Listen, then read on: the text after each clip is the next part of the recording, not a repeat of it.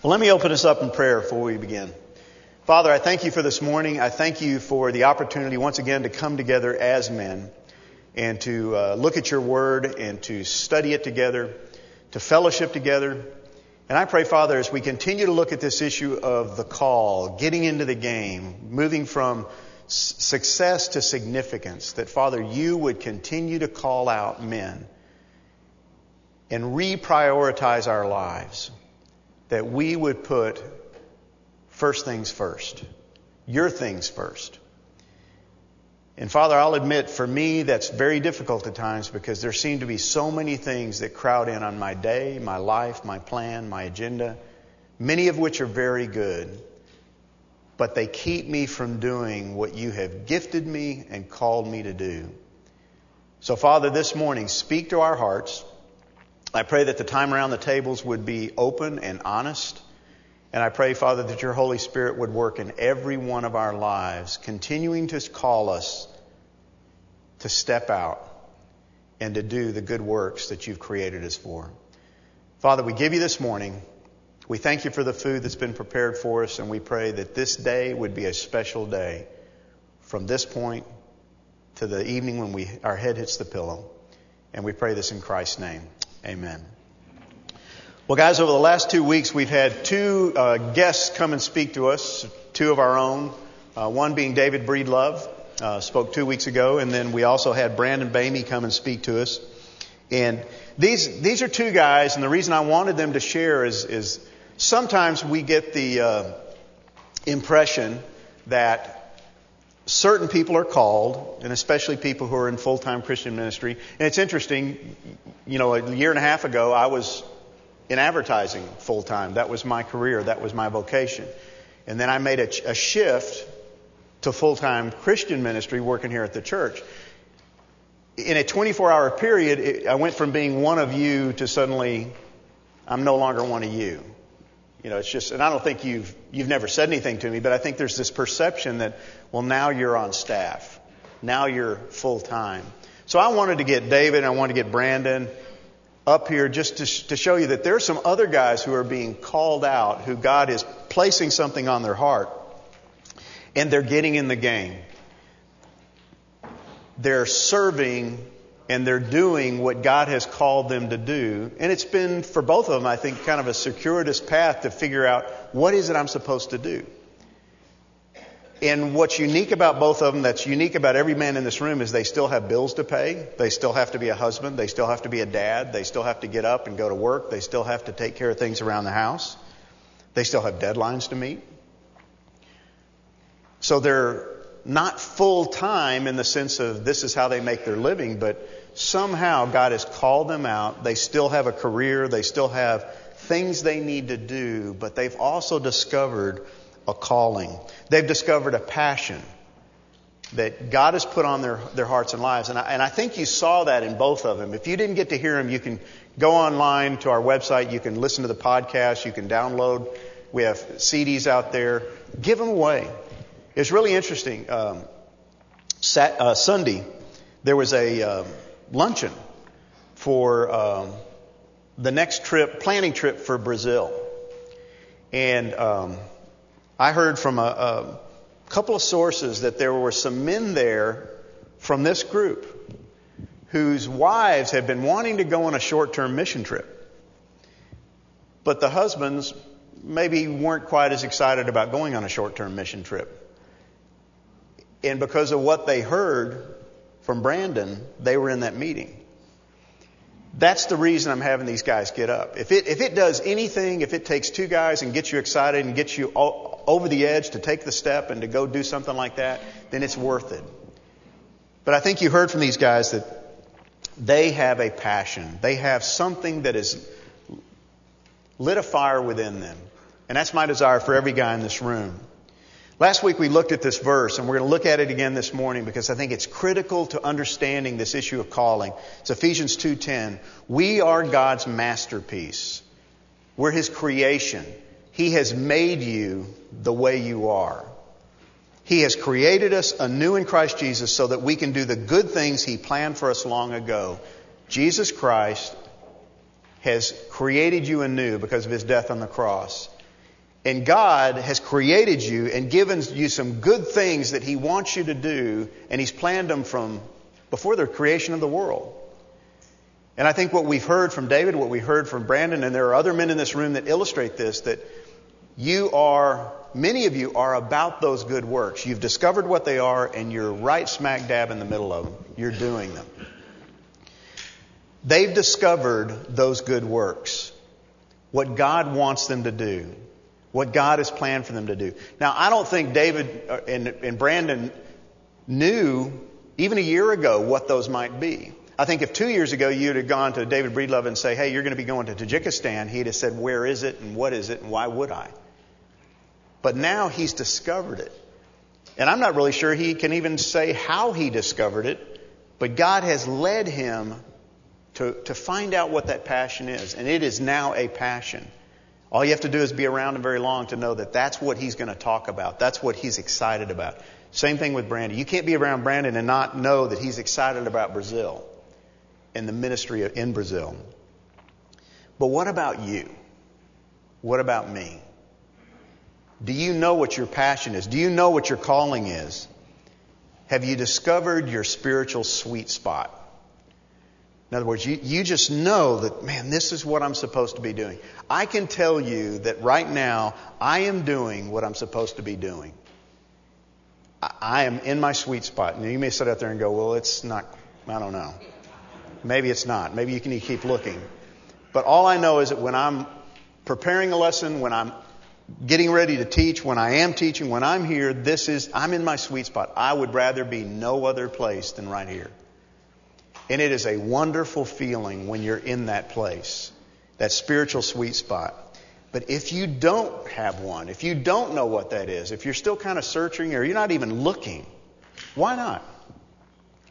Why wouldn't you want to know? If God has created you to be doing something that He's laid out from before the foundation of the world and He's equipped you for it, why wouldn't you want to know what it is? And why wouldn't you want to be about it? That's a critical question every guy in this room needs to ask themselves. But there's a problem.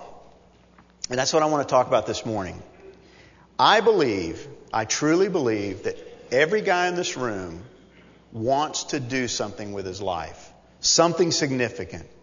They, they want to make a difference. You want to make a difference.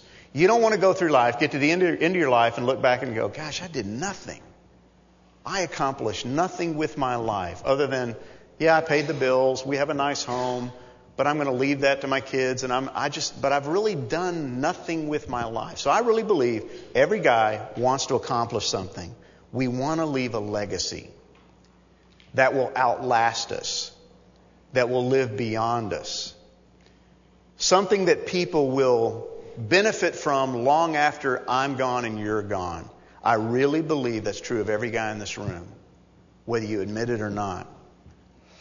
Os Guinness, we looked at really in the first couple of weeks, his book, The Call. This is how he says it. As modern people, that's us, we are all in a search for significance. We desire to make a difference. We long to leave a legacy. We yearn, as Ralph Waldo Emerson put it, to leave the world a bit better. Our passion is to know that we are fulfilling the purpose for which we are here on earth. All other standards of success, wealth, power, position, knowledge, friendships, grow tinny and hollow if we do not satisfy this deeper longing. Now here's the issue. This is true of every person that walks the earth because of the presence of God. The image of God that inhabits every person that walks the earth, whether they're saved or lost, we all are made in the image of God. And I think we have within us this desire to be significant. That's why people who are lost do all kinds of great things and give away their fortunes and go serve in uh, foreign countries and Peace Corps and you name it. Because it's that image of God that impacts every being, every human being. But the enemy for us as Christians doesn't want us to make a difference. And the enemy doesn't want you to leave a legacy, at least not a positive one. And so what does he do? He's always trying to get us preoccupied, off track, off kilter. pursuing something else so that we will not make a real difference. And so the legacy we end up leaving to our kids is just be really busy. Just work really hard and make lots of money. Just be really successful in sports so that you're popular and so that you, achieve. And, and there's nothing wrong with those things necessarily, but our kids follow our legacy. And they look at us and go, man, dad works really hard. He's always at work. He's never at home. He doesn't have time. And so what, are your, what do our kids do? They follow our legacy.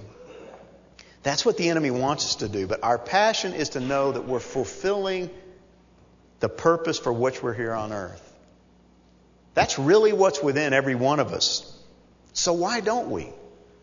Why don't you and I do that? What keeps us from doing it? The truth is, I should be able to go to any man in this room and say, next week, I want you to stand up here and share what God has given you a passion for. I should be able to go to any man in this room and ask you to get up and share what God has given you a passion for. And you would jump at the chance. Now, you may be petrified to stand up in front of people, but if you've got a passion about something that God has placed on your heart, you know one of the things that'll happen is you'll want to tell anybody and everybody about it. You'll want them to experience it with you. You'll want to expose them to it. So why? Well, this morning I want to talk to you about some of the reasons I think are the whys. And what I need you to do is I need you to turn to the book of Haggai. I know it's well worn in your Bible. It is in the Old Testament. It's the third book from the end of the Old Testament. So find the middle of your Bible and then go backwards. Just three books. It's Haggai. H-A-G-G-I-E. A-I, sorry. And we're going to talk about when God's work takes a back seat in our lives. When, when God's work, what He has planned for you to do, takes a back seat. So turn to Haggai chapter 1. It's a very short book. I guarantee very few of us in the room have spent much time in the book of Haggai. So it'll, it'll be kind of fresh to you this morning. Let me give you the historical setting, just to set the, set the stage for what, what we're talking about and what, when this guy spoke and wrote and prophesied. He is what's considered a post-exilic prophet. In other words, it was after the exile. If you recall, the Israelites, the nation had been divided into two, the northern kingdom, southern kingdom. They refused to keep God's commandments. They refused to do the things God had called them to do. They weren't obedient, and so God allowed them to go into captivity.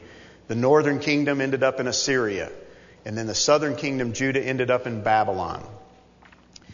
Haggai is a prophet who prophesied after the exile. Okay? And that's important to understand. He's a contemporary of Zechariah, if that helped you any. It probably doesn't, but if you, if you ever wondered how to, how to, where do all these prophets fit in and minor and major and, well, he's at least a contemporary of Zechariah. The Jews had been in captivity in Babylon for 70 plus years. Okay? 70 years they've been in captivity in a foreign land. But they had been allowed to return to Jerusalem by King Darius. To do what? Who knows? To rebuild the temple, to re- rebuild the walls of, of the city. He allowed them to come back and begin that process under the direction of Nehemiah. So that's the context of, of, what's going on. They are to be rebuilding the temple. That's why they're there. Okay? That's why they're there. Here's the problem. 14 years later, the temple's not finished. The temple still, the, the house of God is completely unfinished. And that's the context. Okay? Keep that in mind. So look at verses 1 through 6 is where we're going to concentrate this morning. Haggai's job as a prophet is to tell the people, you haven't finished your job.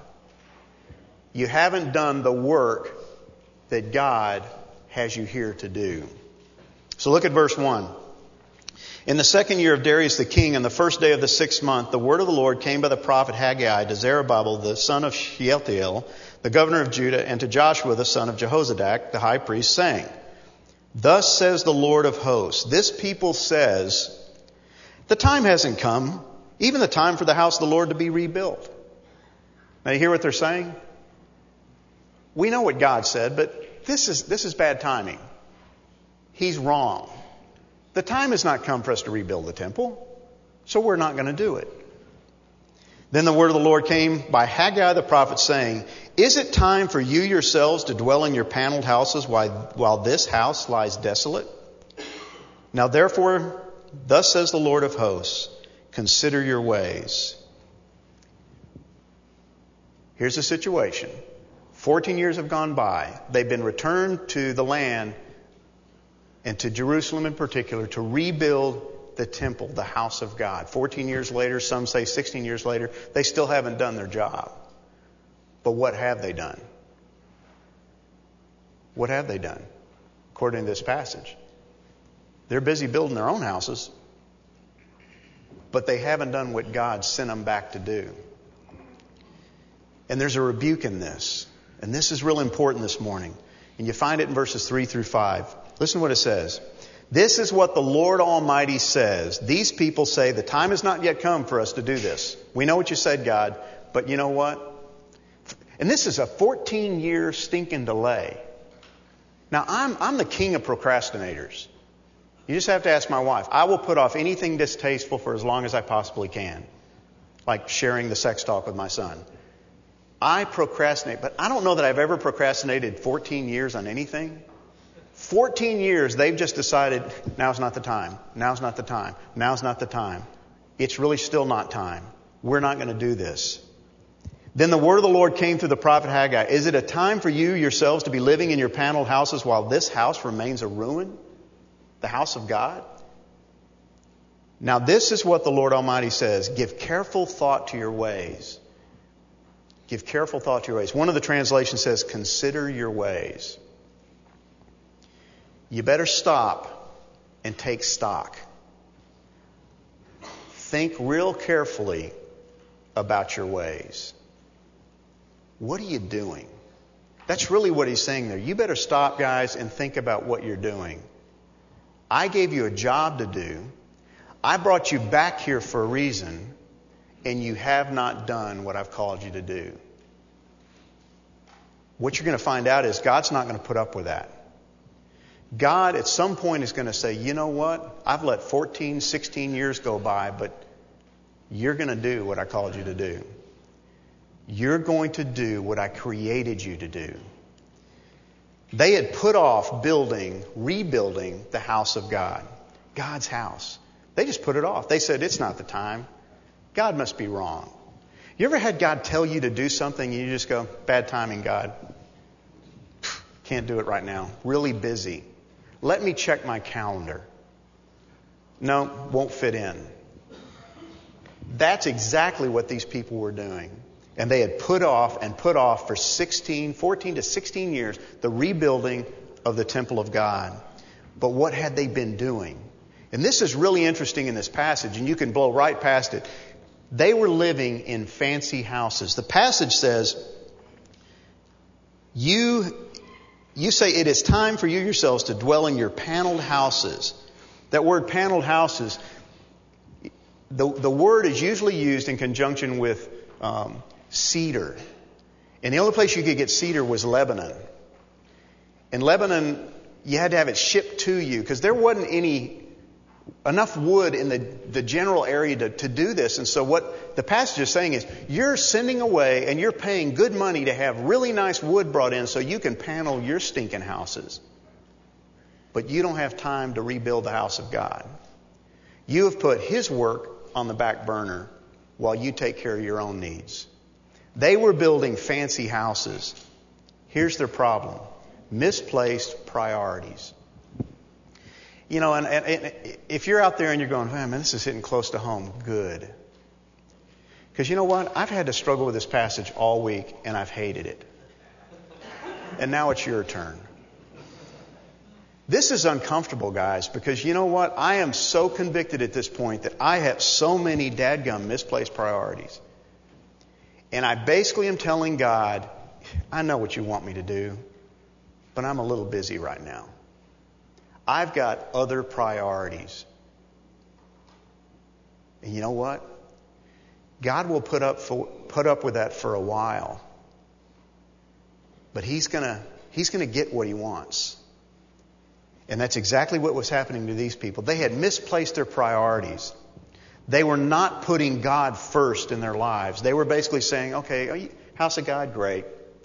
It's been desolate for 84 plus years. And God's just saying, hey, I sent you back. You were in captivity. And I sent you back. Now think about this. This is where it gets really convicting. Where were you before Jesus Christ came into your life? You were in captivity. You were living in a foreign land. You were not in control of your life. You thought you were, but you were living in captivity under the dominion of somebody else who ruled your life. And then Jesus Christ, because of his death on the cross, set you free and brought you back to the land. But guess what? He gave you a job to do. But what are we doing? What we want to do. What we want to do. It's exactly what these, these Jewish people were doing in Haggai's day. They were not putting God first. They were more concerned about their own comforts. Let's build some paneled houses. Let's, let's do X. Let's do Y. Let's make sure our kids are in the best schools. Let's sure, sure we live in the best community. Let's make sure we take the best vacations. Let's wear the nicest clothes. And guys, there's nothing wrong with any of those things. It's just that they should never take precedence over the priorities of God in our life. And when we start saying those things are more important than God's things, we are walking on extremely thin ice. And God is saying, What about my priorities? What about the work I've called you to do and I created you to do and I gifted you to do? Are you doing it? Obsessed with our own comforts. Now, here's the result. He says in verse 6 You have planted, but have harvested little. You eat, but you never have enough. You drink, but you never have your fill. You put on clothes, but you're never warm. You earn wages only to put them in a purse with holes in it. Man, have I ever experienced that one? You know, you make money and you go, where did it go? God, what? I just got a raise, but I don't even see it. We haven't even increased our standard of living. Where did it go? Here's the first symptom, guys. When you've put God's work on the back burner, on the back seat, dissatisfaction. And I'm guaranteeing, I don't know everybody in this room, but I can safely say that most everybody, if not everybody in this room, is dissatisfied in some way in their life right now. Dissatisfaction. They were living very unsatisfying lives in their extremely nice paneled homes. And you know what? We got people living in incredibly beautiful homes all across this city Many of them attend this church and they are unsatisfied. There's never enough. If I could just have a little bit more. Never enough. Here's what he's saying to these guys. You plant. Why do you plant? You plant to expect a harvest, right? You plant, but you harvest little. Something goes wrong. Something goes haywire. You eat, but you never seem to be full you know, you just, man, that was good, but that, that just doesn't satisfy me anymore. You drink, but you're still thirsty. Now, guys, you got to take this and, and, apply it to every area of your life. We're not ag- in an agricultural setting anymore. So, in what ways do we do these things? We plant, we work hard, we, we sow through our work, and, but we don't seem to get much in return. We get a paycheck, but it doesn't satisfy we, we eat, we, we take in what the world offers and we consume, and, but we're never filled.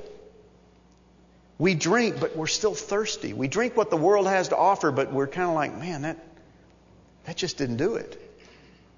You put on clothes, but you can't get warm.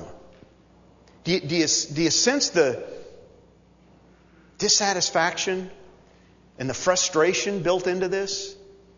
And many of us are dissatisfied. Many of us are frustrated. And we wake up and we get on the treadmill and we go to work and we do our job. And some of you may, you may really enjoy your job and that's great, but you still, at the end of the day, you put your head in the pillow and you go, is this, is this it? And I get to get up tomorrow and do it again? There's a dissatisfaction in our lives. You earn wages, but they disappear. It's like putting your, putting your wages, your coins in a purse that has a huge hole in it. And you turn around and it's like, where did it go? Where did it go? Dissatisfaction. See, these people had put God on the back burner. They had put Him on the back seat, His will, His way, His work. And they'd say, you know, it's not the time. I'm not going to do that right now. And it's like everything they touched became unproductive. And you may be making a truckload of money and still dissatisfied and you just, you still don't make enough. You may live in a really beautiful home and, man, he's got a bigger one. You may drive a really nice car and, but there's a brand new one. You know, this, two Fridays ago, I went with my family to the state fair. It was 95 stinking degrees at the state fair. I don't even like the state fair. I hate the state fair when it's 95 degrees. So we're walking around and I'm pouring sweat and I'm thinking, this is not fun. This is family time. So I convinced my wife, you know, let's go to the car pavilion. She hates the car pavilion. My wife hates cars.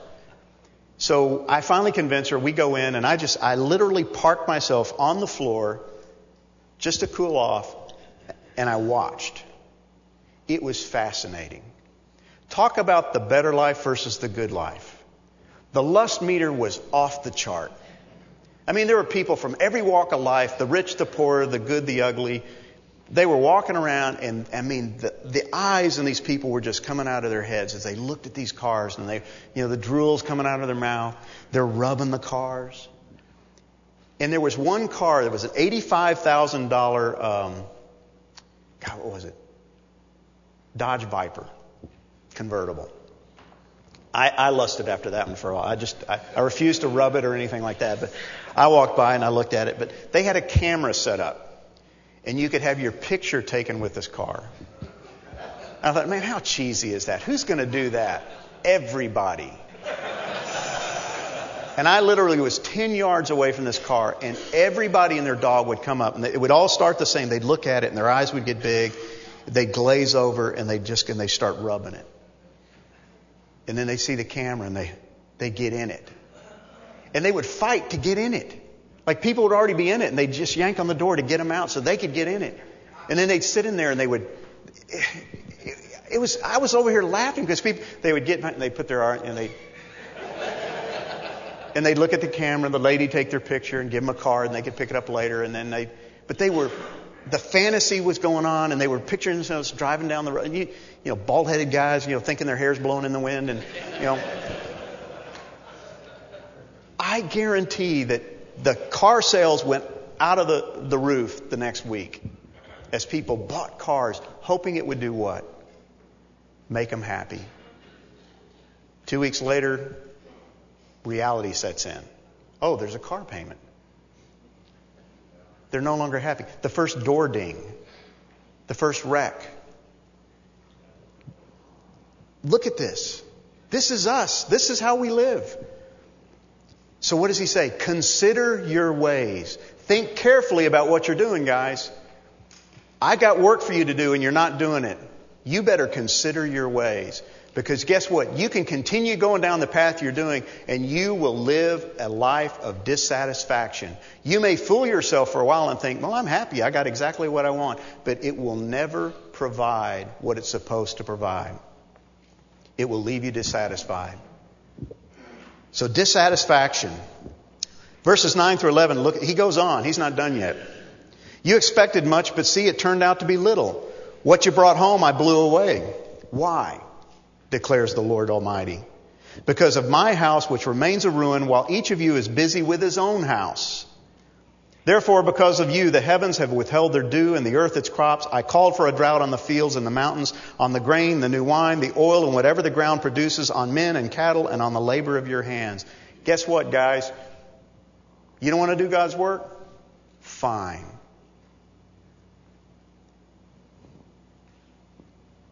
What's God going to do? Dissatisfaction. Things will not work out the way you plan. You know, there, there are men in this room who have, who have been addicted to their work, who've been addicted to money, who've been addicted to success, and they've lost their families. And I don't say that to beat them up. If anything, I want to come alongside them and have come alongside many of them and hug them and encourage them and prayed for them. I just don't want to see it keep happening. And if they had the chance, they'd stand up here and say, guys, don't do as I've done. We have got to get off this track, consider our ways. Because here's the second symptom, guys. God does discipline. I hate to break the news to you, but God does discipline. These people were experiencing lives without God's blessing. Life without the blessing of God. Man, what a, who would want to live that way? Virtually every one of us from time to time, if not most of the time. It says you expect a large harvest, but you get little. Man, man, I, man, I got that new job. I got that new raise. Man, this is going to be great. I'm pouring everything into my job. And at the end of the day, there's nothing to show for it. It doesn't measure up. What you do bring home disappears. Everything around you fails to produce the results you expect. Well, honey, what do you mean you've fallen out of love with me? I bought you this house. I've got you the nicest Escalade I can get. I put the kids in the best school. We take the best vacations. What, the, what, what do you want from me? It doesn't add up. It doesn't produce the results you expect. Why? God says, because you refuse to give God's work the priority it deserves. My house sits desolate. My work goes undone. You know, Tom Melton stood right here and he said, guys, Friday at 3 o'clock, I need help. I'm going to be real honest. Most of you guys are thinking somebody will do it, and it ain't going to be me. Because I don't want to get up and go to Como. I don't want to go help those people. I got things to do. But you know what? That is God's work. That's not Tom's work. That's not Christ Chapel's work. That's not Ted Kitchens' work. That is God's work that He has called us to do. And many of us are going, not my time, Lord. Bad time. Ain't going to do it. Call somebody else. God's work needs to have the priority it deserves. Guys, I, I, am so convinced that this is critical. It is critical to get our priorities straight. Let me leave you with a couple of thoughts. You will never hear from God if you never listen to God. That means if you're not in the Word of God daily, you are never going to hear from God. If you're sitting there going, I don't know what my passion is, I don't know what God wants me to do, you will never know if you're never listening, if you're too busy to listen. You won't ever do His good works if you fill every second of your life with your own. You will never do His good works. Show up at 3 o'clock on Friday. You may not want to, you may not have time to. Do it anyway and watch God work in your life. Putting your priorities over God's will never bring true satisfaction. It never will. And you'll either, either learn that the easy way by trusting Him and believing Him, or you learn it the hard way. And ignoring God will not make Him go away. Ignoring God will not make Him go away because He loves you too much to let you to continue to walk in disobedience. Consider your ways. Father, we come to you this morning. And I pray, I ask, I plead that in my life and the life of every man sitting in this room right now, that your Holy Spirit would call us and convict us to begin to do the work you've created us to do. Help us to put our priorities back in place because your work is going undone because your people are refusing to do it. They're expecting somebody else to do it. Father, please show us, guide us, direct us so that we will step out in faith and begin to do and search for and look for what it is you've equipped us and called us to do so that we might receive the blessing, but more importantly, so that we might be a blessing to those around us. Father, I thank you for these men. I thank you that many of them are already passionate about your work and they're about your work and they're doing things behind the scenes and they're working for you, but there are many of us, Father, who are still struggling with, I don't, I don't know that I have time. I, it's a busy time of life for me. I've got kids doing this and kids doing that, and I've got work to do. And, and just like the Israelites, we're saying, you know, now's not the time to build the temple. And we're disagreeing with you, and we're putting your work, your priorities on the back burner of our life. Show us how to put them on the front burner. Thank you for your love. Thank you for your care. Thank you for the fact that you have called us, equipped us, and given us work to do that will make a difference in this world and for eternity. Now, may we walk out today different than when we walked in. And I pray this in the name of Jesus Christ, your Son and our Savior. Amen.